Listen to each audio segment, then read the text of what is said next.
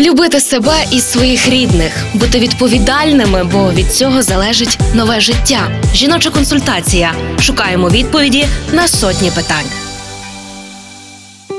Які аналізи потрібно здати при плануванні вагітності, залежить від віку і стану здоров'я кожного з подружжя. Існує перелік обов'язкових досліджень, а при необхідності лікар може направити чоловіка і жінку на додаткові тести.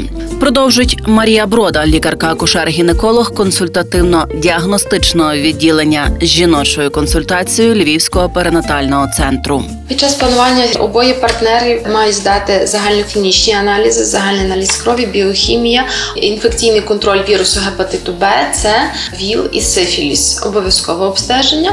А далі, якщо в пари нема супутніх захворювань, чи в чоловіка, чи в дружини, якщо нема захворювань з приводу серцево-судинної системи, ендокринної, шлунково-кишкового тракту, тоді достатньо загальний аналіз крові, мазок обов'язково на бактеріоскопію для чоловіків і для жінок обов'язково перед плануванням бажаної вагітності. Лікар-акушер-гінеколог під час спостереження за вагітною вимагає від жінки заключення в паперовому варіанті групи крові і резусу чоловіка, також флюорографію і е, обстеження на віруси гепатитів Б, С та е, РВ-ВІЛ, сифіліс і ВІЛ. Партнер рубрики Львівський обласний клінічний перинатальний центр. Реклама.